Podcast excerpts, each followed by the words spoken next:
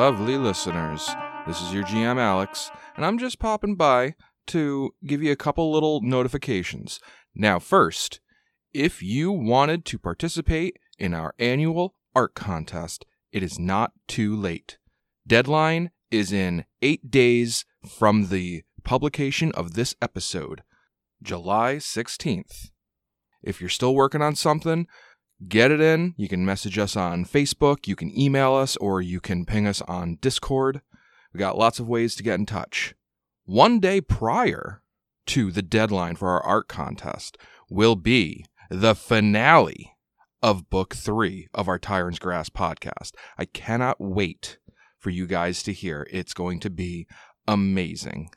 The following Monday, after the premiere of that finale and the deadline of the art contest, that is July 18th, that Monday, we will be doing our live book three retrospective. If you want to get in on that, listen in live, send us comments on Discord, make me feel bad, and I know you do. Uh, just a easy $10 pledge on our Patreon is all you need to get early access to not just our retrospectives, i.e., listening live, but also early access to our actual Tyrant's Grasp episodes. And you'll even be able to listen in live for our War for the Crown episodes. So, big tier, easy $10 pledge. It's there if you want it. All right, that's all I really wanted to come over and remind you guys of. A couple pretty big things coming up pretty soon. Mark your calendars, get ready. And in the meantime, get ready for this episode, which is also a bit of a doozy, episode 76 Keeper of the Light Ballista. It's the Inspired Incompetence Podcast. You won't find anything hairier on your feed. How's everybody doing? We're still in Vigil, uh, population unknown, and you guys just had a, a, a very, uh, I don't think a very eventful encounter I don't even really remember who you fought, but um, now you're at the ballista tower at the southern end of Vigil, seemingly the last surviving tower in the whole city. Everything else is just crumbled. You have a magical ballista bolt in hand, and you've just entered after passing a very uh, thorough, very thorough test to prove that you're not undead. The test should have been like a witch trial test. Like, oh yeah, well if you're so alive, then kill yourself.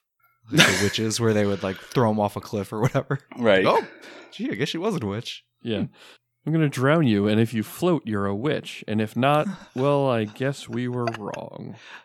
And nothing bad will happen. If not, I have tenure. yeah, you guys have just entered uh, this ballista tower, and I'm going to go ahead and uh, put you on the map. Well, while you're doing that, uh, about that uneventful battle we had last week, fuck you two. I hardly, I hardly remember what happened. It's because it was so traumatic and evil, you even blocked it out of your own head. We last left off with you guys uh, entering this tower, and you step in, and this large mustering area is crammed with bedrolls, rain barrels, supplies, and other salvaged goods. A heavy iron door leads north where you came from, while a staircase leads up in an alcove to the east, kind of reminding you of the Sancta Iomedae. Uh, several dozen survivors are huddled in this room. They're all swapping more stories of the horrors they experienced. Huddled in a corner, uh, you see a male half elf uh, taking a knee uh, next to two young boys sitting on a couple barrels, and the half elf is uh, writing down on a uh, on a scroll.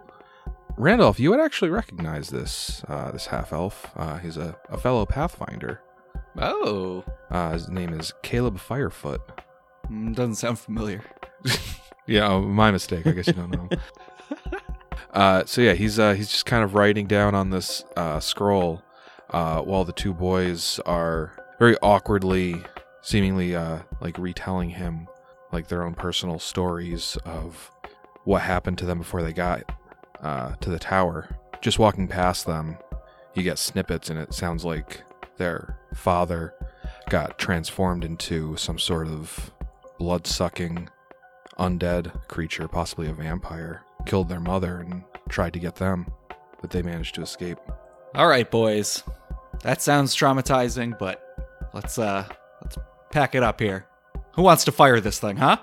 Huh? What? Uh, they they're just, they just look at you and they shake their head. Caleb uh, turns and he he sees you. Randolph, Hey, Caleb. Glad to see you. it's so good to see you. Uh, Sorry uh, about the whole dad thing. He was a good man. Oh, did you know him? And he like he he dabs his his quill on his tongue and like prepares to to like Aw, make an addendum to to what he's written so far. I'm trying to figure out if I'm in too deep already, or if I'm going to be about in too deep, or.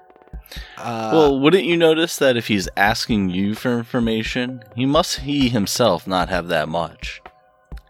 yeah, yeah. You could lie your way through this. I could lie my way through this. It's the Randolph way. uh, I can't help but Yeah. think of Nick as the little devil on Joe's shoulder. right yeah, that's what I was imagining. I'm over here like giggling within with no noise, like. oh yes, yes, he was uh he was a great man, and we uh we served we served back in the war. The ah okay the war. Um, what did Anyways, who wants to fire this? oh oh so uh, yes yes I'm so sorry. You, you seem like you're you you have something very important there. Uh, yes I'm I'm just I'm just transcribing uh some some stories for what happened here. I, it's I'll tell you all about him when this is done. First things first, and I gather everyone around as if I'm now leading the charge with the bolt in my hand. First things first, we have to take that thing down, alright? Is this or is this not a ballista tower? Huh? I start pointing the bolt at people. Uh, Ca- Caleb just nods his head. He says, "Of course, yes, of course. Um, you'll want to head upstairs. Uh, is is is up there, and she'll she'll be very happy to see that that you've survived as well." Evni Zagnas. Well, then, I think we've got our man. Thank you very much, and I skip away. All right. So if you follow uh, Caleb's directions, uh, you head up the stairs on the eastern side of of this uh, of this room, and uh, that leads you up to. It just looks like a simple barracks uh, that you have to walk through to get to uh, the next room. So you go through that door on the western side of the the small barracks, and a uh, a wedge shaped deck points south from the ballista tower, away from Vigil. An enormous ballista is affixed to a hinged mount at the point of the wedge, providing a wide field of fire. A barrel of ballista bolt stands near the siege engine. The northern portion of this deck contains several holes in the floor, a winch mechanism, and a fortified balcony that looks upon the devastated city. You can see pillars of smoke still still rising from various points in Vigil. Sturdy wooden doors lead to the east, uh, where you came from, and to the west. So, also in this room, uh, standing between uh, the southern opening and the northern opening, is a uh, a human male. Randolph, you recognize another Pathfinder named Yaladar Norvik. Uh, By the grace, is this Yaladard of Norvik? Randolph! Yes, yes. Oh, so good to see you. I, I had feared that I had feared the worst. Yes, and I've been thinking about you as well. You're here. That's amazing. Indeed, indeed. Uh, he's uh, you notice he's standing next to uh, a large mirror. Uh, you may remember um, Aluna mentioned that they were using mirrors to communicate between the uh, the the tower and the the Sancta Iomedae, and he's got like a small notepad in hand that he's been like writing notes down as he's been receiving messages. That's a big mirror you've got there. Oh, thank you for noticing. Yes, uh, twas uh, twas Evney's idea to to use mirrors to communicate. Once we realized there were other survivors over at the Sancta Iomedae, uh, we I hear I hear tell that uh, that a, a group of heroes was on their way over over here to deliver a uh, a magical ballista bolt. Is would that happen to be you, Randolph? Well, I'm not all of the heroes, but I'm most of them. And here it is. I hold it up like it's some, uh, you know, giant awesome thing. Numerically, he is the most people among the group. He acca- Exactly. yes. He controls more heroes than any other player. Look at the Uh, size of this bad boy. So the I'll be- plan is we put this in that ballista bolt, and you, and I pat his chest, you are going to fire it. Or, if you're not up to it, Evney's going to fire it. Or, you've got the heroes. So, one of us is going to. I'm not going to do it. I held it. That's, you know, sort of my, my thing is holding it. He uh yeah, he, he shakes his head with a with a sly grin. He says, "No, my friend, uh you you know you know better than most, Randolph. I am I I am no I am no uh, marksman." Right, right, right. I just wanted to have you involved beyond the mirror thing. Good, good to see you. I give him a hug. As if, you know. He oh, he re- he returns it very enthusiastically. Oh, that's great. Uh, he says, "Well, uh, Evney will be very glad to see that you've arrived. Um, she's she's past there," and he point points to the the door to the west. He says, "But uh, I, I don't know. I think I think there's something something's wrong in there. I, everybody's fine. Everybody's fine, but she she just seems worried about something. Uh, I'm sure seeing you will will uh will ease her her anxieties." Randolph's here now. Yes. She has I'll met Randolph before, right? Ah. I look over at Yeah, yeah, yes, of course, of course she has. look, look over at Rogyar as if to say, "You shut the hell up." all right, let's go. Come on. I'm gonna need all the heroes I can muster to talk to. yes, yes. Don't waste another second. And you keep doing the mirror stuff. I I love your work. Stay there. Don't move. Um, all right, so you guys continue in your tour of this ballista tower. I uh I go right up to um Evney's room, assuming I know where that is. Well, he pointed to the you know the the door right next to him. There can be little doubt. All right. I go up to that door. I give it a couple knocks and I open it without uh without anyone having to answer and I say uh knock knock knock. Did anyone order a demon slaying, town saving, magical ballista bolt? And I hoist it up as I enter the room, all satisfactorily.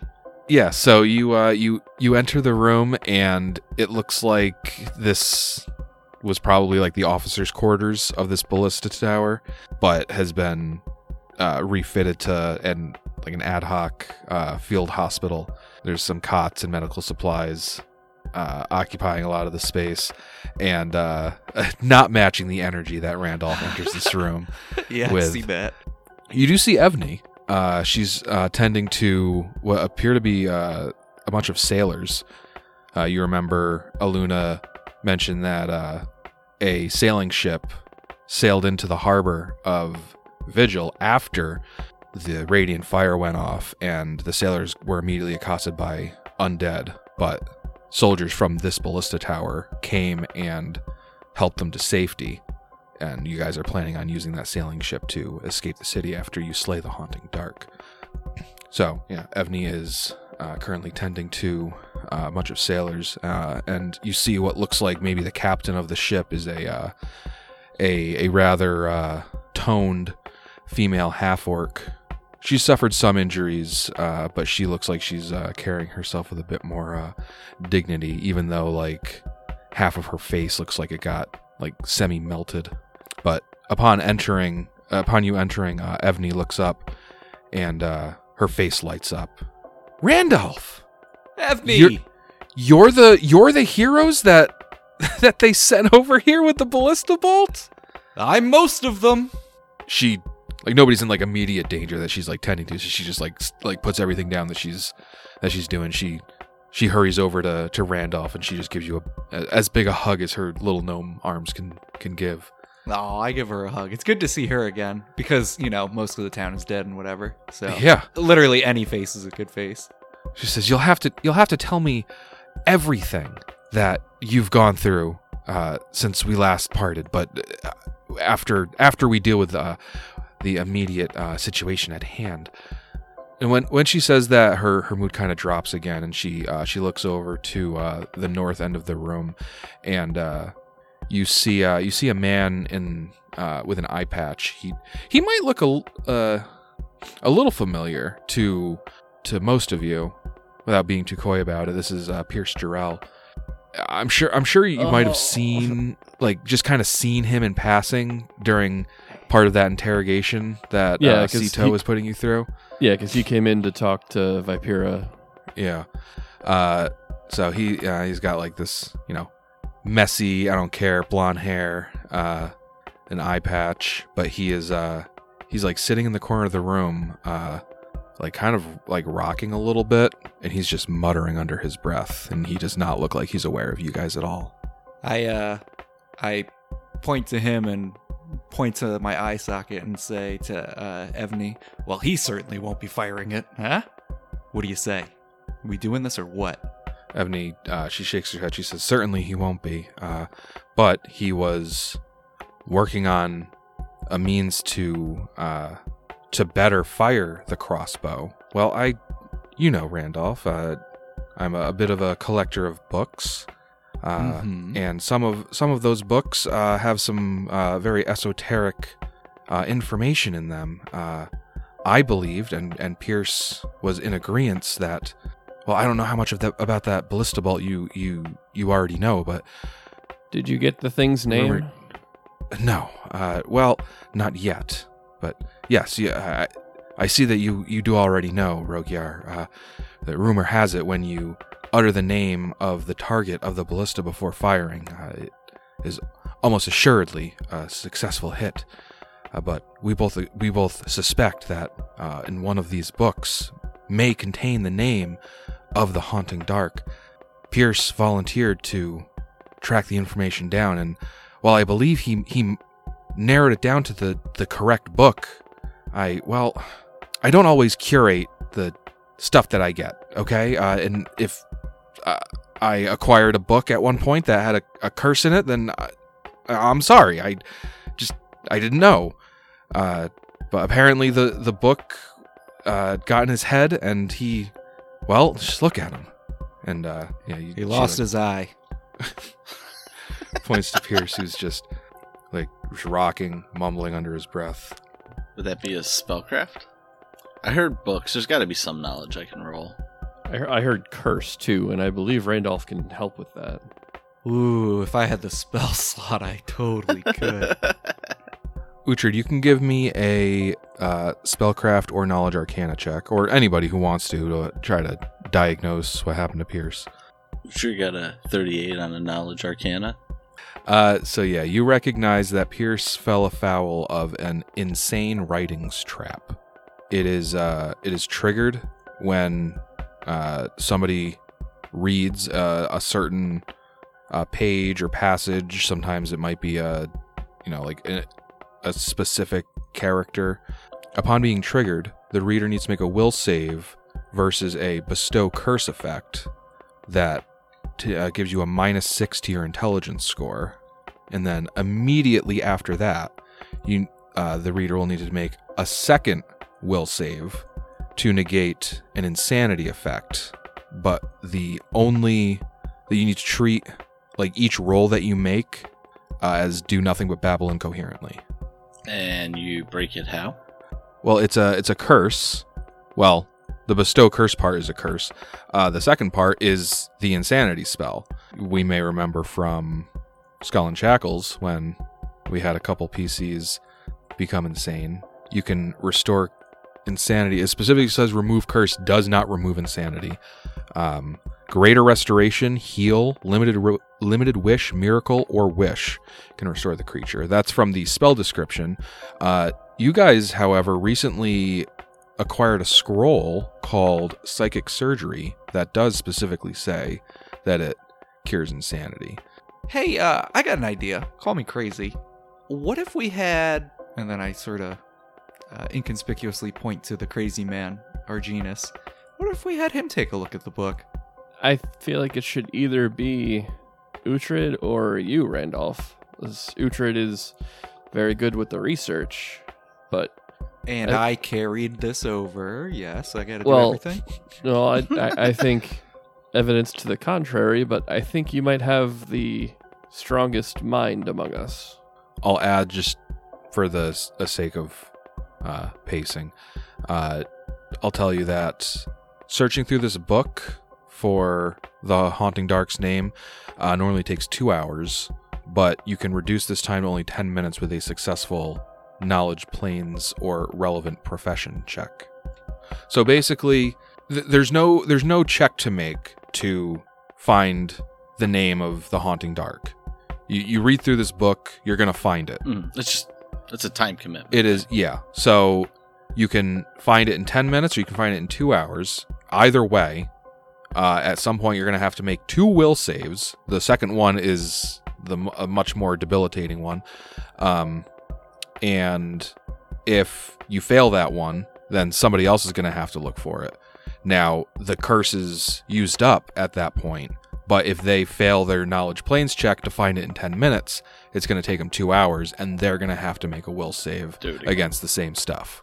So, So- my my thought is, I think we should have Randolph start reading it because I think he has the best chance of overcoming the curse.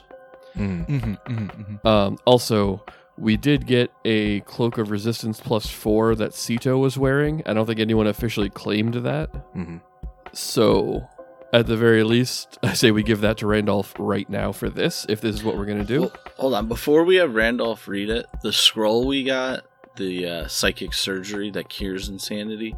Who? What spell list w- was that on? Uh, none of yours, No, but perhaps Okay. uh, there's a useful NPC in this guard tower that might be able to use it. Uh, and also, I just want to, if it doesn't change what you know the way you want to do this, and that's fine. I just want to make sure that you haven't lost sight of the fact that you've left a church full of injured and fatigued people in a city whose undead hordes are probably going to find their way to that church sooner or later and like you know randolph might have the best chance of making these will saves but time is also going to be a factor if you want to get as many people out of here as possible That was going to be my next question, actually. Do you have anything in knowledge planes for Randolph, Joe? mm, I got a plus six. It's not bad. anybody who's like gotten close to pierce to like like like i said like diagnose what happened to him uh you just hear him like mumbling the same thing over and over again hope not ever to see heaven she's come to lead us to the other shore into eternal darkness into the ice Joe, what's Randolph's will save? Uh, it's a twelve. So basically, what it comes down to is Uhtred has a 15 knowledge planes, but his will save is an 8. So Randolph's probably going to have a better time resisting the effects of the curse and a harder time making the knowledge planes check. Uhtred will probably get the knowledge planes check, but runs a real good chance of ending up in Pierce's position. I kind of think, regardless of who goes, we should attempt it because we have the scroll. So if like someone does fall insane, we can get them out of it and then just move on without it. Yeah. And if nobody falls insane, awesome. We get the planes check and find the name in time, or we don't.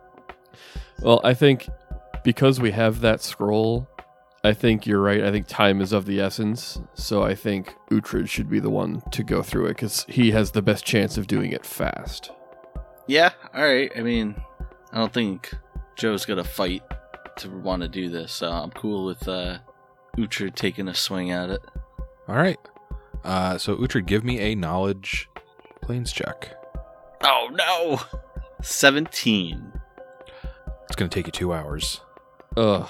Yeah, rolling a 2 will do that to you. man all right well But it's okay. Now I'm not going to roll bad on the will saves because there was the shit. Very roll. true.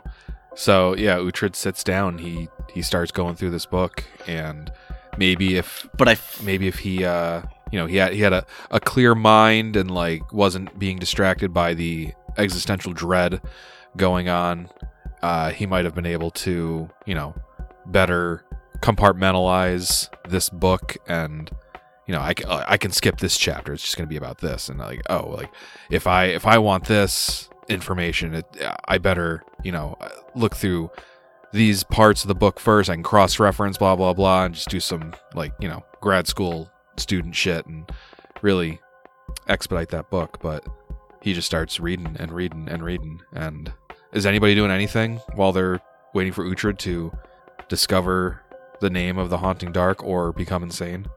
Um, I'm assisting with uh, you know, Are- like encouragement. Are we You've got this, Uhtred. Really read the words. You know, don't just look at them.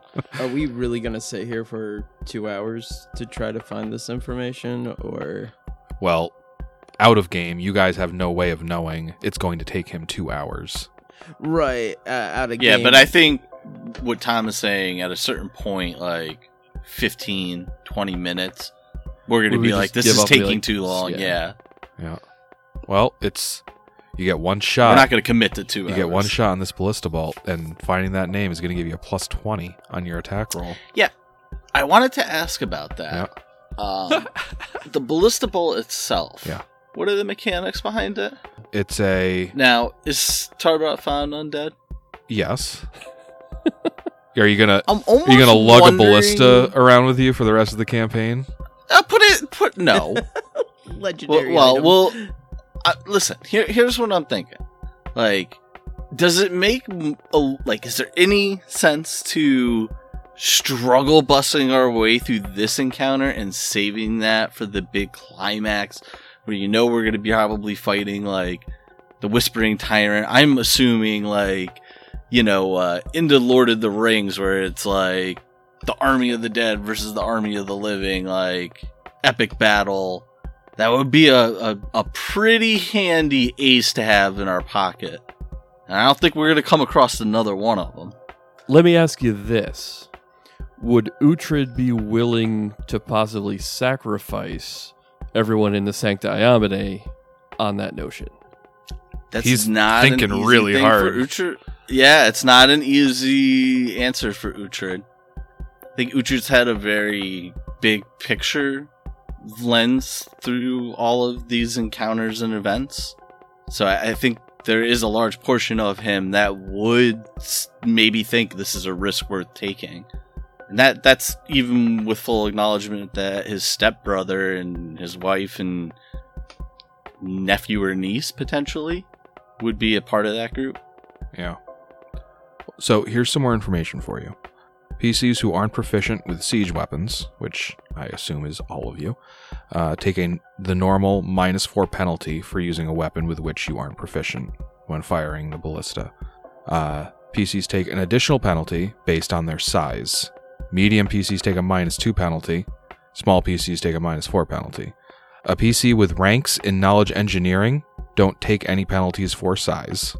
Alternatively, the size penalty is reduced by two for each creature assisting the PC of firing the ballista. Uh, assisting, of course, being make an attack roll against an AC of 10, uh, but you'd be taking the same penalties that I just listed in order to hit that 10 for the assistance. I assume Uhtred has ranks in knowledge engineering. It's a knowledge, so yes. It's Hmm. definitely not one I've invested as much in the others in.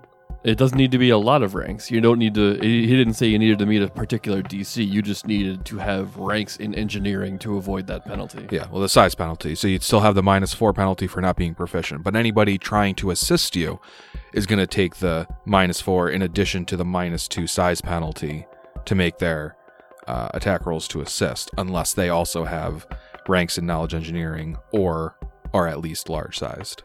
See, to me, this is sounding more and more like we're not going to have the name, so it's not a plus 20. We're not going to have, everyone's going to be taking massive penalties on their rolls to assist. We don't have someone who's really designed to do this in the first place. And we're just going to shoot and miss this arrow and then have to fucking struggle our way through this encounter regardless.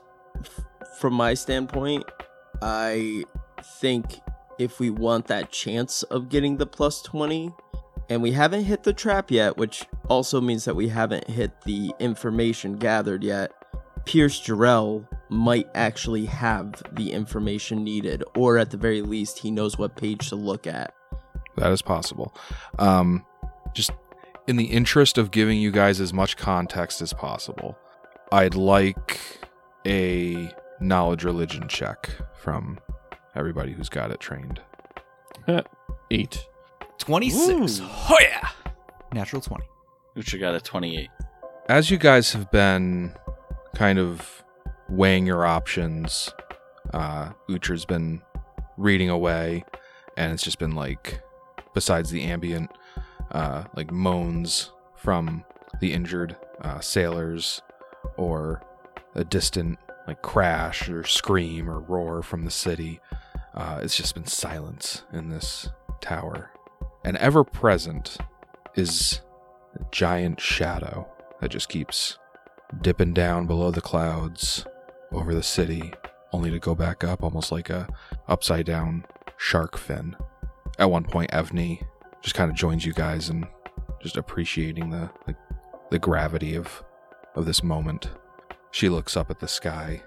She says, "It's been very far away, but it's also very large. I'm not positive, but I'm pretty sure it's a Nightwing." And your knowledge religion checks were to know what a Nightwing is. Uhtred and Randolph both rolled high enough. Uh, Nightwings are a subtype of a class of undead called Nightshades. The least of the known types of Nightshade, the Nightwing, is nevertheless a deadly foe. Nightwings often serve more powerful Nightshades as aerial support. You can each ask one question about Nightwings. And uh, with Evney's uh, encyclopedic uh, knowledge, I'll I'll give you guys as a group a bonus question to ask. So, Uhtred and Randolph, let's go with your questions first. Uh, DR? They have DR 15 that is overcome overcome What? by weapons that are both good and silver. So it has to be a silver weapon that is also good. Like a holy Why? weapon made of silver. Randolph. What happens if we don't kill this thing? I mean, that's I'm not going to count that as a question, but it's going to continue to uh, patrol the skies above the city, and any group of people attempting to leave, it's going to it's going to hunt them down. Right. And, I mean, you can ask about you know offenses, ways that it Special might kill people. Yeah. Yes. Offensive ways that it's going to do that. Would you like to know some offensive spells, or would you like to know its uh, Yes. special attack? Ooh. I wanted to say yes to the first thing that you said, but now I want to know its special attack. The bite of a Nightwing drains magical power and energy. When Nightwing bites a foe, the victim must make a will save, or one spell effect currently affecting him immediately ends. Uh, you determine which spell is drained randomly if the target is under the effect of more than one spell. The Nightwing heals. All right, I changed my mind. Too late. The Nightwing the heals damage equal to twice the level of the spell drained. Uh, gains temporary hit points if that puts it over uh, full.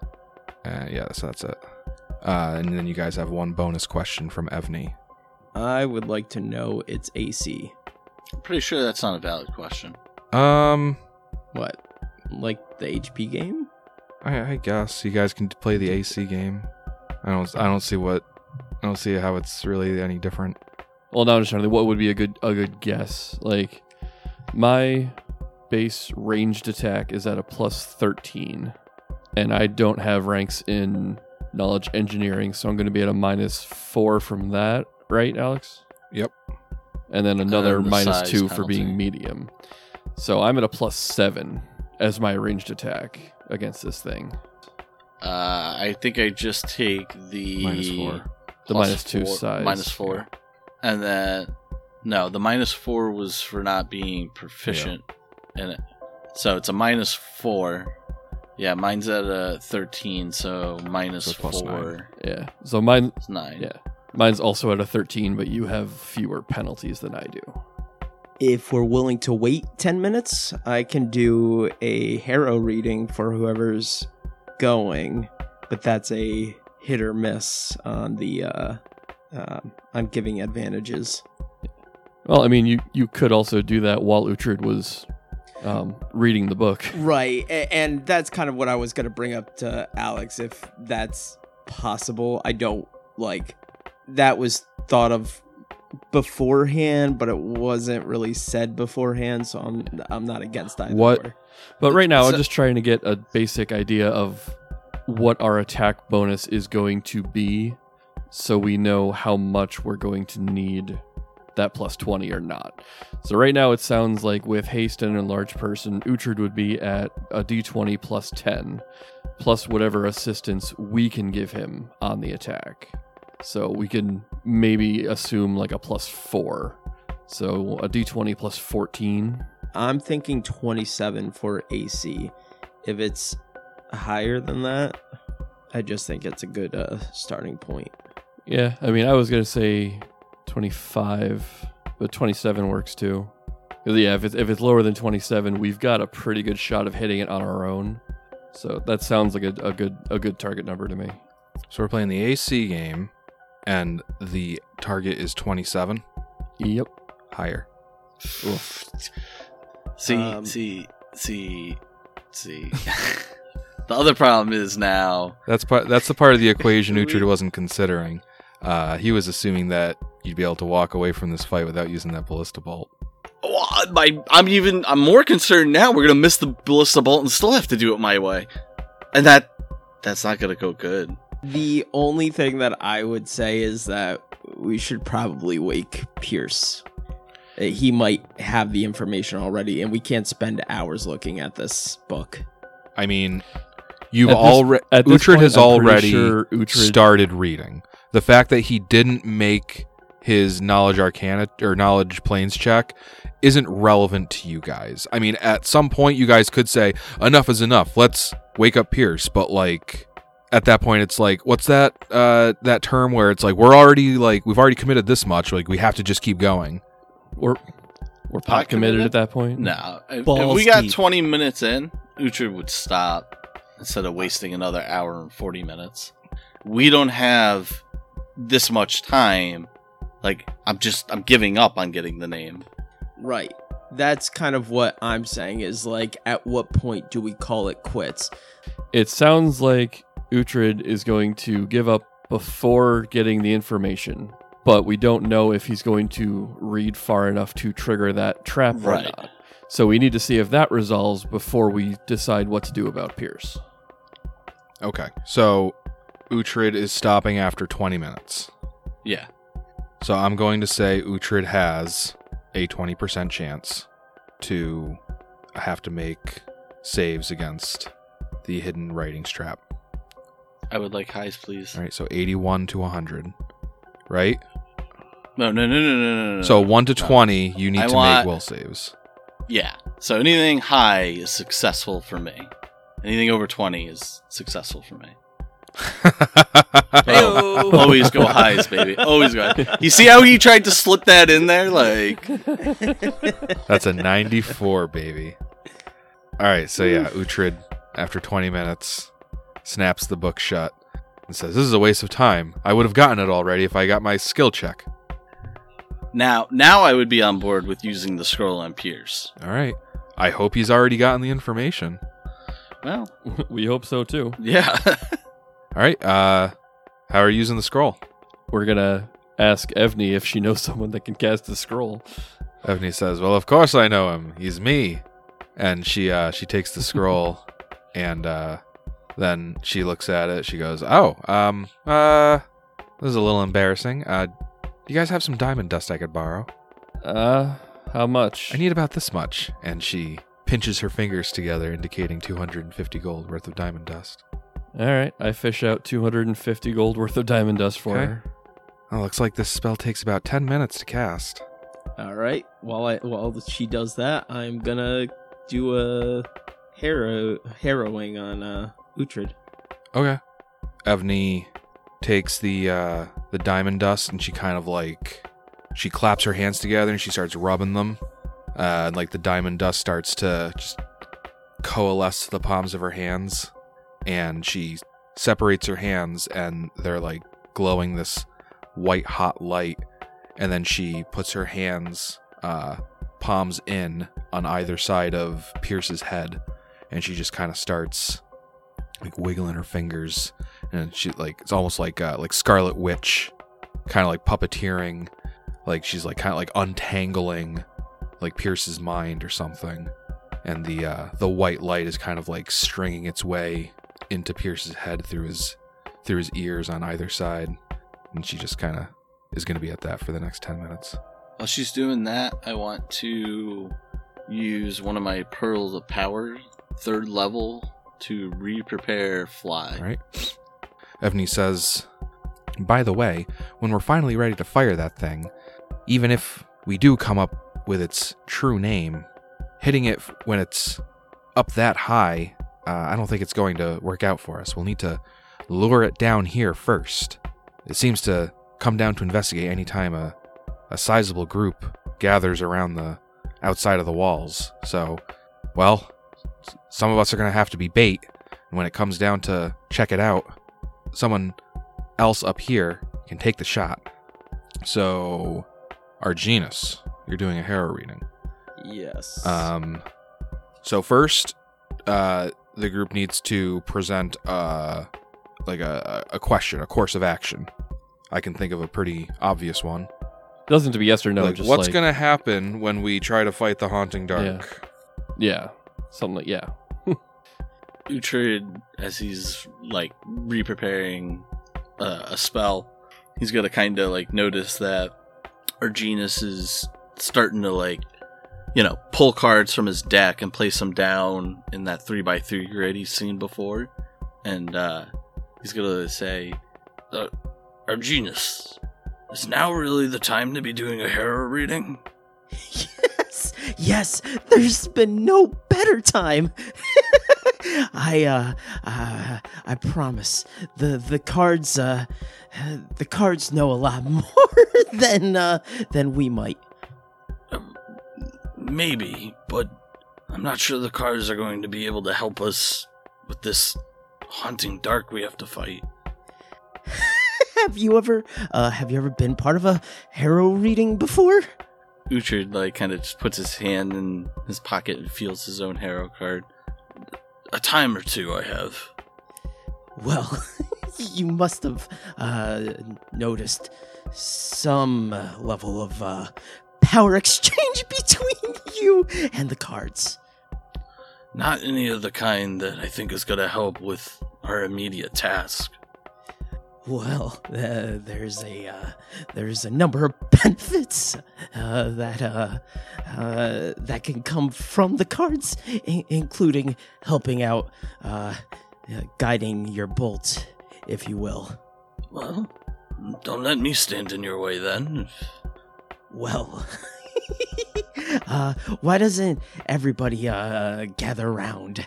Um, yeah, I, w- I would like you all to, uh, to convene, if you will, to uh, uh, to come up with a question that uh, directly uh, I would suggest something along with this this dark figure that roams the sky. I don't know, Arginus.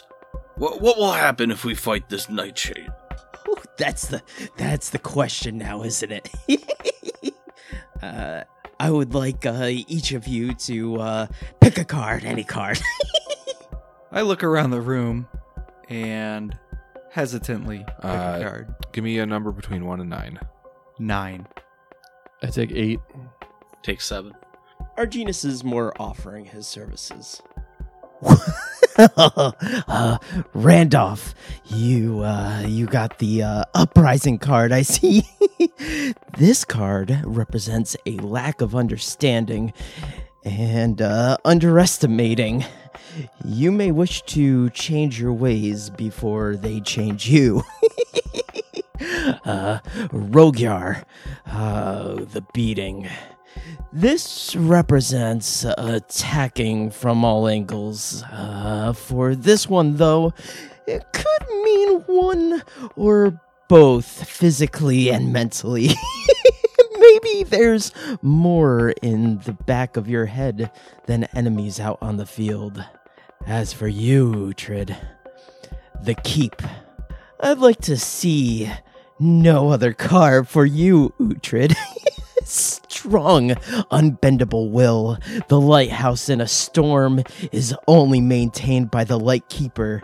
Perhaps a better name is the keeper of the light. Ah, all right, let's lay out these nine cards. And uh, For the past, the joke. It is in imperfect alignment, but maybe flipping over the next two will reveal its true nature. The theater.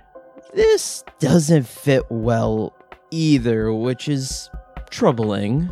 But let's find out the last card. the avalanche. Uh, this sums up our reasoning to all be here a disaster or multiple disasters, which leads back to the theater card, which is prophecy, a foretold event that binds us together through the acts of gods themselves. the joke card still does not have the meaning, uh, at least not to me, but maybe you can find your own. A monster that can only be defeated through trickery or even just humor itself. Ah, mm, let's go to the present, which is the most important right now the peacock. This is a difficult one to interpret, but maybe it represents what we are fighting for the beauty and life that surrounds us every day, the intricate balances that are necessary to survive. yes, ah, the idiot. This card may represent the imbalance that encompasses all greed and hubris of man who don't understand the forces at work. And the final one for present. The demon's lantern represents traps, trickery of the mind, impossible obstacles or odds. I think this card represents many things that are both right in front of us and right behind us. Ah, Finally, future. The Paladin. This is a card in beautiful placement, especially for the Pharasma 4. We are the pillars of unity and strength. It seems it doesn't matter what comes our way, as we are the beacon of light in the true hours of darkness, and stand resolute against the natures of darkness. The Rakshasa. It's out of placement, so I'm uncertain how this affects us. Let me move on. The final one the Cyclone. What a fascinating card to go with the Paladin. A card that represents intelligent forces at play, destructive forces, and we all know the cause and the brutality of these plans. An unstoppable force meets an immovable object. Purely brilliant! Uhtred kind of rolls his eyes. I didn't need no cards to tell me that. There were three intelligence cards and three dexterity cards, so you get to choose. Dexterity is plus one to AC. Uh, intelligence is plus one on all skill checks. AC? Uh, yeah, I say All right. AC. So for the next 24 hours, everybody has a plus one insight bonus to AC. Worth. Now, for Yeah, I'm not. I'm not for the upset about spell that Arginus cast on Uhtred, uh, you get a number of single use plus one bonuses. Uh, these are luck bonuses. You have two plus one luck bonuses to attack rolls, three plus one bonuses to skill checks, one plus one bonus on any single d20 roll, and three plus one bonuses on reflex saves. Okay, so from all of that, I can only add a plus one to the ballista bolt fire. All right, so Arginus finishes his harrow reading uh, just in time for Evney to finish casting uh, psychic surgery on Pierce, who uh, his head snaps back. Ah! Ah! Ah! ah, um, I'm, I'm back. Oh, Evney. Oh, oh, Evney, you saved me. Thank you so much. Uh, what do you all want? Oh, nothing. Just uh, trying to fire this bolt that I've been holding this whole time. You know the name of him? I'm going to roll The demon? a 60% chance that Pierce got the information before being struck insane. Oh, Lord. I can't take all these So- chances. Do we want If it's 1 through 60 or do we want 41 through 100? I say we go with Nick's strategy. It's worked out. Just go high is the good result. So 41 to 100 is good. That's that would be my say. Yep. Yep. All right. Yep. Here we go. Sorry. Ow. Uh I didn't uh I didn't get the information before I well I, I went somewhere else, but I suppose I stayed here. I think that book might be cursed. you'd be right. You think? I think that book might get cursed. Three very different responses to that statement. Ah. Well, you have the bolt. Uh, that's that's half of it. Should we use it or should we try to find that name again? At this point, I think we're pushing our luck on time. I think we need to. Just well, I, try I think I might it. have been getting close. I mean, I say that we just take the shot and then just see where it goes. Honestly, It's kind of where I'm at. uh, I don't think it's worthwhile to have one of us permanently insane and I not I have a agree way with back. that, especially Yeah. considering We've already got two, two, of, of, them are insane already. Yeah, I I, I don't want to roll the dice now that we don't have the scroll. So let's uh let's split up here. Let's Ugh, get our that get sounds our terrible. bait get our bait group going and uh, All right. let's take the shot. I, I'm not really sure how this would work in, but like, I guess like once they go down and we're like turned and Uhtred's kind of looking towards the sky, he's gonna cast fly and displacement on himself. All right. Uh, in that case, I'm still gonna cast enlarge person on. Uh, does anybody else want it? Randolph. Randolph likes getting big. I do like getting big, however, do I have to fit through You any know doorways? you can't. Well, no, we're outside. We're already Oh, okay. outside. We're Uh, already outside. Perfect. Yeah, make me big, yo. Well, if we don't have that name, well, I I, I hope Uhtred's up to the task. But either way, we're going to need all the help we can get to take that thing down. If it really is what I think it is. Evney's going to offer a bear's endurance spell to anybody who wants one. what does that do again? Plus, Uh, uh, if you have I will take that a one. belt of plus four Constitution, then it's not going to do anything. Otherwise, it gives you a plus four enhancement bonus to Constitution. I will Alright. Oh, take hell that. yeah. I would Let take me that. get that. All right, and she's going to cast that on herself as well. So that's going to be five castings of Bear's Endurance. All right. So we have Evney, Arginus, Rogyar, and Randolph with Thalias all heading out to uh, act as bait for the Haunting Dark, I'm sorry. Uh, Rogyar staying behind with Uhtred minus Rogyar. to help aim, especially because he and I will have the easiest time getting to the group once the f- shot is fired. in order to get the haunting dark's attention you're going to want to get to like around here like across the moat that surrounds the city. Uh, you can there's a, a drawbridge that you can take to get you over there. That'll be about 600 feet away from where Uhtred and Rogyar are going to fire their ballista now you can make the run action with your fly speeds and move four times your speed in one round. Uh, neither of you are wearing heavy or medium armor, so your fly speed is 60 feet. So we're gonna miss the first two rounds Yes. after firing this thing, pretty much. Mm, I think bait is a good Yeah. way to describe how I feel right now. Is everybody ready? As ready as ever gonna be, I think. All right. Operation Stand Behind the NPCs is in effect. You think I'm gonna miss my shot? Nope, nope, nope. I think you're totally gonna nail uh, whatever this guy's name is. okay. So, Pierce, Evney, Dondon, Arginus, Randolph, Thalias. Present. all group up. Uh, very briefly, you do have to re enter the city. There are more undead there. Uh, nothing that you can't handle, especially in the uh, the group that you're in. A couple skeletons here, a ghoul there, a few zombies. You cut them down, no problem. And you make your way across the very precarious, rotting drawbridge. You completely and fully exit the city of Vigil.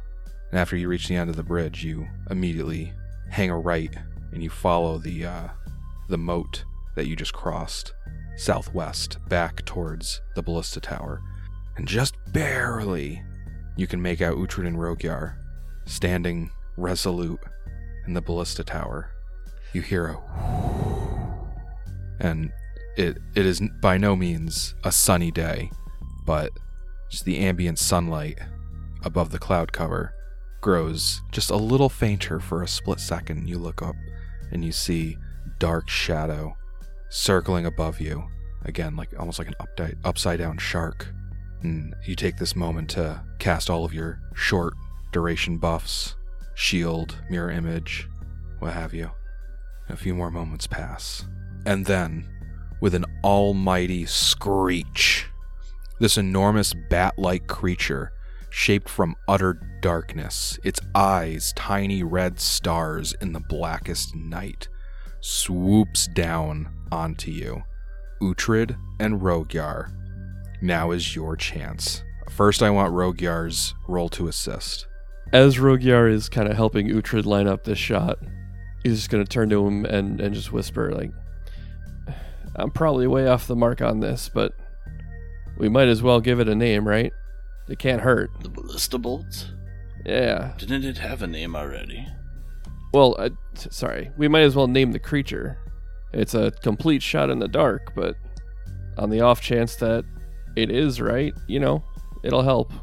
And it won't hurt if it's wrong. Well, you should probably be the one to guess, Rogyar, because you know I'll get the name wrong, even if I pick the right name. So as as Rogyar is helping Uhtred line up the shot, he whispers to the bolt, and he whispers, and he whispers, "Watcher Lord Ulthun the Second. Oh, damn. Um, but that is, That is- a twenty. That is enough to give Uhtred a plus 13 two. so helps. Uhtred, you're making this attack roll at a minus two penalty after Rogyar's assistance. and I'm going to add the plus one from the harrow reading. Yeah, so before Uhtred would fire it, he would actually use the cantrip and cast light on it. So as it's flying through the air, it's just this bright beacon of light. Nice. Take a hero point, one that you can't use on this attack roll, but I'm Love giving it. you a hero point for that. Not a 20, but it was an 18 on the dice for a 31. So after the minus one penalty, that's a 30. And if that name was correct, doesn't that add a plus 20 to it? It wasn't correct. Okay. Oh, man. But again, there's no penalty for being wrong, so you might as well throw a name out there. It was a great guess. The ballista bolt fires through the air and in slow motion. Everybody from the tower, because all those who are able to at the tower, like they are watching this moment, whether they're crowded around in the ballista tower or on the ground, just watching this thing swoop down onto you. And you see this ballista bolt shining with Uhtred's light spell, and it makes contact. Okay, so first, Nightwing's got to make a fortitude save, I believe. Uh, I'll tell you, it's got about a 50 50 shot. All right. All right. Natural four. The Nightwing Ooh. cries out in pain, in agony. As Uhtred's ballista bolt flies true and gets it like right under like where its left wing uh, meets its shoulder. And Uhtred, you cast a light spell, which is just you know like torchlight basically, but combined with the magics of that arrow, I'm going to say it qualifies for this creature's weakness, which you had no idea it existed, but here it is light aversion. A nightshade in bright light becomes sickened. The penalties from this condition are doubled when the nightshade is in natural sunlight. So, here we go. It takes a hundred points of damage plus. So, Uhtred roll 4d8. 17, is that with the plus one? Yes. All right. All right, so this creature takes 117 points of damage and is sickened. Everybody roll initiative. Uhtred, 18. Arginus, Uh, 17. Rogyar, 15. Randolph. 23. Dang. Okay. This thing screeches out in pain. Randolph, it is your turn. The Nightwing is still about 50 feet off the ground. Well, fuck. I'm gonna cast with my one remaining spell of the day, Spiritual Ally. Nice. Wait, that's your last spell, period? Uh, yeah. Holy shit. Okay, let me just uh, reference my notes here. And I'm going to full attack with it. Like Santa's goddamn reindeer ready to ball. Damn. 20. Uh, 20 misses. Alright. Well, will it miss again? Probably. 23. 23 is also going to miss. Fucking Elxie. Well, you tried your best. That's all we can ask of you. All right. Up next is Pierce. Pierce is going to. Well, he sees that he's kind of the one up in front. He was going to cast this on Randolph, but he takes out a scroll and he casts he casts heroism on himself. Uh, up next is Evney. Evney is going to. She's a harrower too, and She's gonna do a hero reading. I mean, no, but she is going to use her uh, Harrow deck to uh, supplement her spell casting. She always has her deck of Harrow cards in hand. As she's casting her spell, she uh, draws the top one like she's in a fucking Yu Gi Oh duel. And uh, she draws, uh, oh, if only he was within earshot. She draws the Courtesan card, Rogyar's card that she drew for uh, your Harrow reading. So, depending on the suit of the card that she draws as she casts this spell, she has a chance of getting some other bonus to the spell. Unfortunately, uh, is charisma, and if she was a higher level harrower, then she could have benefited from that, but otherwise, the spell is unchanged. Uh, so, she's going to cast a spell onto the Haunting Dark. Okay, and Haunting Dark needs to make a will save. Another natural four. All right. Oh, but its will save is fucking high. uh, so that's still gonna pass. Fortunately, he's still going to take half damage uh, as Evney casts Mind Thrust 3, which is normally not a spell you can target an undead with, but she has some tricks up her sleeve, and she ignores the Haunting Dark's uh, immunity to mind affecting effects from being undead. She goes, Take this, beast! Final uh, damage roll of 31, so the Haunting Dark's going to take 15 points of damage. Damn. That was 9 d8s for 31 damage. Yeah. That's rough. Uhtred. Uhtred's going to use his standard action to cast haste, and then his move action to fly over to where they are. Okay. So uh, doubles his fly speed to, or it just adds 30, right? Because that's how I think it just adds 30 or up to whatever Up your to double, double, would right, be right, if it's right. under 30. All right, so you have a fly speed of 90 feet, so you can move 90 feet towards the combat. Yep. I'm going to be a little bit longer to get there, but hopefully this will get, You're getting me there quicker. yeah, Okay. and uh, all the other beautiful bonuses of haste. Yeah. but that's okay, because now it's Arginus' turn. I'm gonna do ball lightning, and I'm gonna put the two right onto his squares. Okay. Uh, why don't you give me two caster level checks versus its spell resistance? All right, uh, twenty, 20 does not pass. and then does a twenty-eight hit. Yes, it does. Nice. All right, I'm going to give you a reflex save. That's a 30. Jesus. Jesus, oh my god. I thought you said its will save was a good one. I did. Apparently, its fort save is the worst, at least.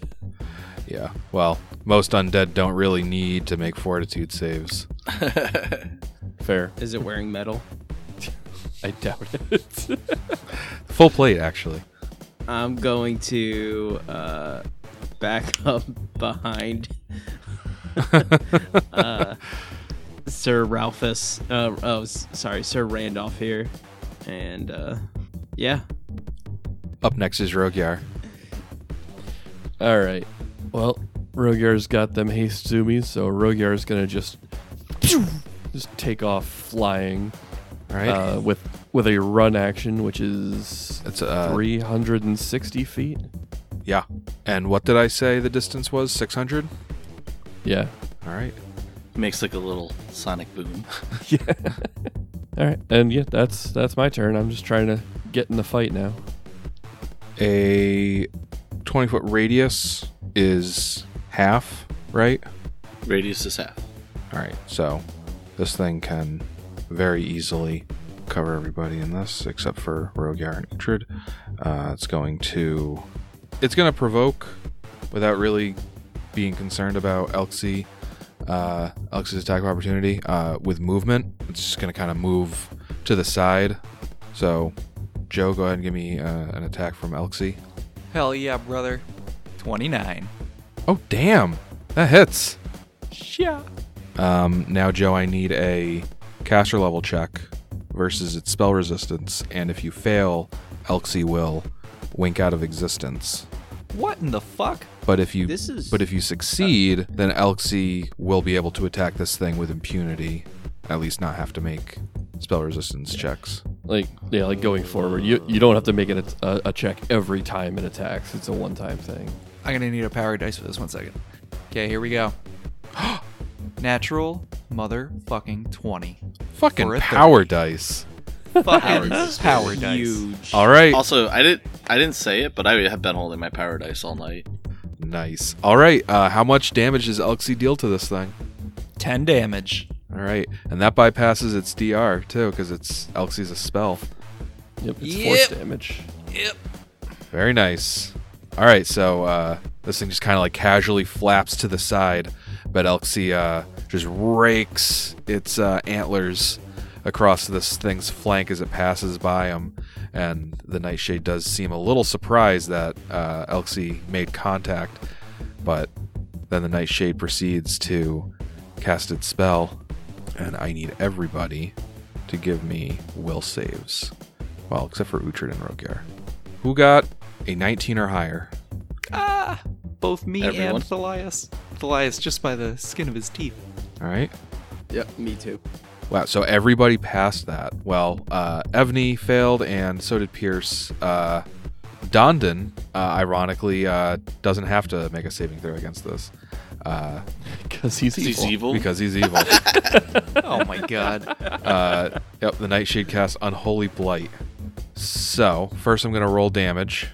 So, our base damage is 22. The spell only deals half damage to creatures who are neither evil nor good. And uh, so it causes damage and the second condition for 1d4 rounds. Uh, a will save uh, halves the damage and negates the second effect. Uh, creatures who are neutral, i.e., not good or evil, automatically take half damage, and a successful save halves the damage again. Evney and Pierce both took full damage and are sickened. And looks like everybody else just took 11 damage. Okay, so it's Dondon's turn. He's got nothing right now, so he's going to he's going to move back. He, he wants to stay in Thalias's protective aura, so he's just going to move to the back end of that. Uh, and that brings us back to Randolph. The Haunting Dark did not descend, it just kind of flew laterally and then cast a spell, so it is not within reach right now. Well, that's lame.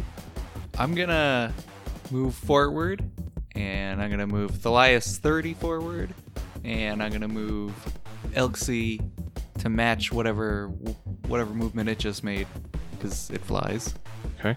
And I'm going to attack, full attack with Elxie, and I'm gonna use a free action to yell, "Come down here and fight us like a man, demon! Us, fight!" And sort of realize I don't, I don't really know what I'm talking about, but I want to fight this thing. All right. Oh no, natural one by Elxie. No. Ooh, roll to confirm. 17. 17 confirms. Ah, fuck. Now what happens? Well, this is a spell, so Matt, we need a spell fumble. A spell fumble. That's a weird one. All right. You bastard. Now I see you. Uh, the target, so the Nightshade, becomes invisible for 1d4 rounds. Oh my god. What in the goddamn fuck? How is this possible? That's an attack roll, not a spell. So Elxie uh, rakes forward with its antlers, and there was just some some weird hiccup in the the equation. continuum. Yeah, like the the the like the macro, the equation that that Randolph uh, released with this spell, and just some some unexpected hidden pocket of magical potential just exploded out at the worst possible moment and obscures the haunting dark from sight. Now, For 1d4 rounds, you said, Matt? Yeah. Let Joe roll it. 1d4 rounds. Let Joe roll it. Roll it, Joe. I'll roll it. I'll roll it. But question: yeah, Does it look like it was defeated? Because I would take that as an absolute win. it does not. It just It died from going invisible. no. I mean, like, how does it turn? It just poofs out of existence, or it goes, "All right, guys, I'm going invisible." I, Probably the antler touches it and Yeah. Poof. I, I think at this point, uh, everybody's been Familiar adventuring with long enough invisibility. to yeah, just Yeah. know what Gotcha. what it, what the difference between turning invisible and teleporting and like being Mm-hmm. obliterated looks like. Totally makes sense. And the D4 was a two. And I'd also like to remind Randolph, I'm pretty sure you still have a standard action, and you can use the invisibility as your class action, class ability. That's action right. I lawsuit. totally do. And I will turn on my see invisibility um, eyeballs. All right, great turn for Randolph. Uh, well, and as another free action, I'm gonna point at it and say, "It's still there. It's just invisible, right there where I'm pointing, next to Elxie." done, it says, "Oh, I thought you got it." I appreciate him. Um, Elxie does have a second attack. Uh, it'd be at full concealment, but you can do it. All right, why the shit not? Let's do it. It'll be a three natural twenties. Well, there's the Okay. first one. Oh my god. the man- manifested Joe. Roll to confirm. Yeah, no. Uh, 15 to confirm. Does not confirm. All right, so now I'm rolling concealment. You want Uh, I highs or believe lows? it's an automatic hit, Alex. Uh, uh, automatic hit on a crit. no, not when concealment's involved. Uh, okay. I want highs. Always highs. Gotta stay highs. All right, 51 to 100. Elxie hits that invisible undead. He was the strongest of all of us. 78. Yes. Yeah. 1d10 plus 3. Yes. 11 damage, baby. Wow. He takes all 11. Yep. Elxie's doing work. I said he was going to 1v1 this thing. I mean, it's invisible now, so. Don't But worry, me and Elxie can does it- still see it. Does it? Yeah, Randolph. Yeah, he's, he directs Elxie. Yeah. All right, it's Dondon's turn. And he's like, ah, I've actually got something for this. And he casts See Invisibility on himself. Uh, and now. Oh, wait. Dondon's at the end of initiative. Uh, Randolph just went. Uh, it's now Pierce's turn. Yeah, all right. Uh, Pierce is going to pull out a scroll and cast See Invisibility on himself. Man, I feel so stupid I don't have this spell right now. Uh, yeah. All right, it's Evney's turn. Uh, Evney's going to. She's gonna go for another mind thrust. Can she mind thrust it? She would would she need to be able to see it? Right. Okay. Um, that's fine.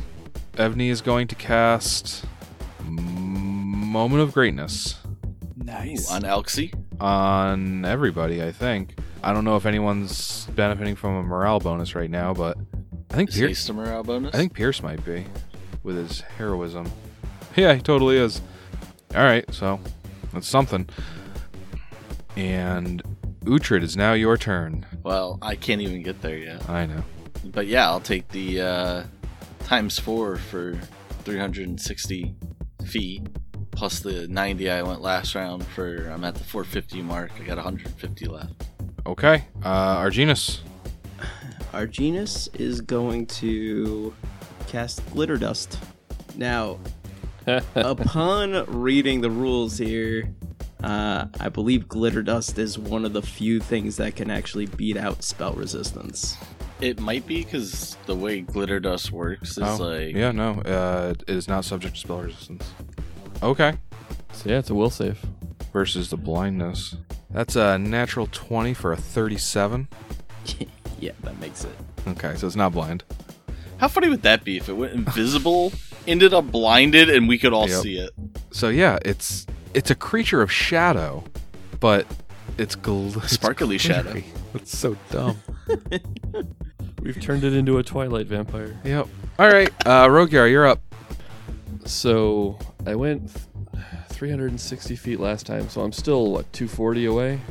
Uh, one four, two, yeah, two forty. All right. So even with my range infusion, that's 120. I can't get within range this round. So Rogyar's going to take that run action to get all the way up here into the fight, Okay.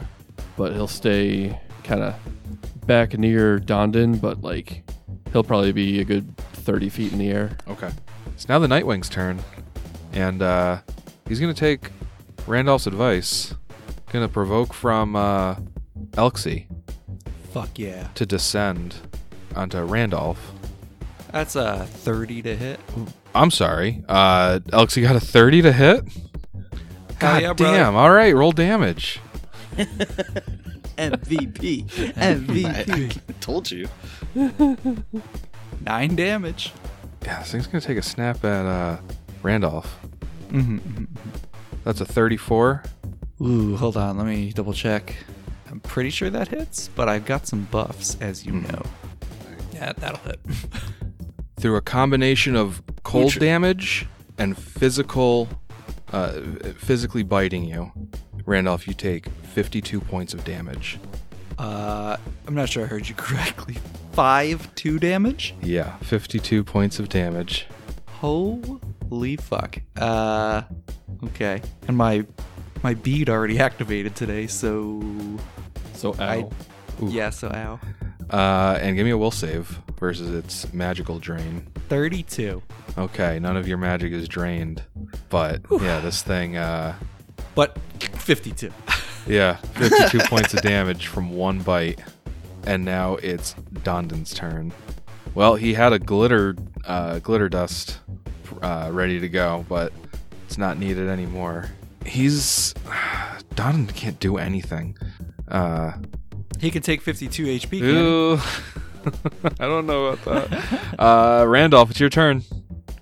I'm gonna make a heroic full retreat action. Unless you're planning on using acrobatics, I don't know if you can uh, move away without provoking. Okay, then I'm gonna take the slightly more heroic approach and fight this thing. I'm gonna whip Elxie to the other side, and all three of us, heart of the cards, are gonna pummel this thing. Do it, Joe. One man band this guy with a little assistance from your backup singer, Uhtred. Yep.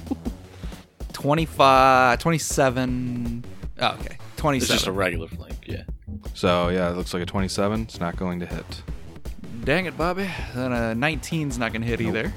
But that's just the start of my fury. Now Thalias gets dedicated slam now because I got Oh hurt. yeah, he's very dedicated right now. So he's he's an ultra dedicated boy. And he's gonna 25. 25 is not going to hit. But wait, there's more. Natural 20 with a 26 to confirm. 26 won't confirm, but that's still a hit. Okay, and it's 14 max rolled bludgeoning damage plus 6 max rolled fire damage. The 14 is with like the dedicated slam and all that. Uh, so yeah, unfortunately, the Nightshade absorbs all 14 damage. But what about the 6? The six fire damage fire. Uh, looks like it takes all of that. Alright, and it's time for our hero of the piece, Elxie. Yeah, we're getting stronger each time as we go up in our power levels. Oh, that's a natural 1. This went oh great man, last roll to confirm. oh, gosh. Uh, 28 to confirm. 28 will confirm the fumble. Oh my fucking Need god. another spell fumble, please. Okay. So this is called tiring spell. You are fatigued. Okay. Oh, the monster's fatigued? No. No, I think Randolph, Randolph is fatigued. Oh, why am I 'Cause You are the caster. oh, God. Okay. Uh, Elxie's got another attack roll if you dare. Oh, he does. Oh, I absolutely dare, dude. Daring's the only thing I do. Can only hit on a natural 20. Well, he has. No such, no such luck. All right. Okay. It's Pierce's turn. He's gonna five foot step right up to this thing, and uh, give this Nightshade his regards. And he's also flanking with. He is also Elxie, flanking, think. and he has a special ability that's going to make this thing flat-footed versus his first attack. Ooh. And he's also going to burn his uh, moment of greatness. Altogether, that's going to be a 27 to hit uh, with the flank bonus versus his flat-footed AC, and that hits. Yeah. Right. Oh man. All right. That that was like Pierce's big attack. Yeah, that DR just ate up all of it. He was close, but yeah. Uh, all right. Up next is Evney. Evney's gonna take another. Well, she's gonna five foot step back. She's gonna spend a move action centering her uh, psychic casting, so she doesn't increase her concentration check, and then she's going to cast defensively. She's gonna fail. Up next is Uhtred. I'm, I think, uh, 450. I'm 150 away, so I think I need to take the times four again. No, I can take a double move action. I'm gonna fly up 90 feet, and with my standard action, I'm gonna cast mirror image on myself. Okay. Six mirrors. Okay. Uh, next Okay. up is Arginus. Uh, first things first. Why don't I bring the lightning ball over? Alright, that'll cost you a move we'll do that action. first. Yeah. yeah oh. And its reflex save. That's a 23. So it passes. It's going to take passes. nothing. Yeah, yeah. All right. How how far above the ground is this thing? It's like five feet over the ground, but yeah, it's. All right. Um, in that case, Arginus is gonna do something stupid, and is gonna cast Decompose Corpse by running up and touching it. That's not an applicable target. Is it not a? I thought you said it was a subtype. Decompose maybe corpse, is, to my um, knowledge, doesn't work on undead creatures. it does. It gives a minus two to AC. Oh, look at that. His movement is going to provoke from this thing. So here, here's the order of operations. Arginus is going to have to move up to it. That's going to provoke. And then, unless he's positive this thing doesn't have combat reflexes and can't make another attack of opportunity, uh, he'll have to cast defensively. And then, assuming he succeeds, he'll need to make a melee touch attack. That's why you got mirrors. Go for it. Yep. Okay. Let's do it. Live by the claw, die by the. Oh wait. You're not wrong. It's still applicable. All right, here we go. All right, that's going to be a 38 to hit. Thirty-eight hits, Okay. Uh, how many mirrors you got? and so seven mirrors. Okay, I'm going to roll a d8, and a 1 is Arginus. 8 on Not Arginus. Arginus. So, Arginus is now within range to touch this thing. Uh, he can just cast the spell and not worry about concentration. And if this thing doesn't have combat reflexes, then that's all there is to it. But if it does, then it's going to provoke. Uh, but he's got mirrors, or he can just assume it might provoke and try to cast defensively. No, I'm just gonna cast it without casting All right. defensively. The madman. it does have combat He's reflexes. got mirrors. Honestly, I didn't know it until All right. literally that second when I looked it up. you know, as soon as you said it, I was like, it probably has combat reflexes. Alex is clearly hinting you at still something. got He does All right. combat mirrors. Yep. So Yeah. Yeah. Uh, so I'm going to re-roll an 8, and a 1 is Arginus. 3. All right. Not hit. Uh, so give me a melee touch attack. Melee. Oh, God, this is suicide. and a uh, 23. 23 will beat its touch AC. Nice. So this thing has a minus two Yeah. to its AC. for Damn, one that's minute. pretty impressive, dude. Your spellcaster done. just charged headlong on this thing to run up and Slapped high it. five its fucking talon. Okay, up next is Rogyar. Can All right, let's see if we can take advantage of that AC can you put an end to this madness? That's the hope. Uh, Rogyar is going to gather power to empower an air blast. So gather power, empowered air blast, not deadly aim. Okay. Oh, should have deadly aimed. That's a 37 to hit, 37 Yeah. will hit. and that is uh 30, that is 57 damage. And with Rogyar's grand entrance, he fires an air blast at the Nightwing, and it plummets to the ground, dead. Yes, you're right. Oh You're I- right. God. I imagine actual like hero. Rogyar's just sitting there gathering power, waiting for the right moment, and this thing just turns, and you can see Iomedae's needle sticking out of its chest, and Rogyar aims his blast right at it and just shoves it straight into the thing's heart. And we'll see you know- next week Oh man. on the Inspired Incompetence podcast. See ya. See ya. See ya. See ya.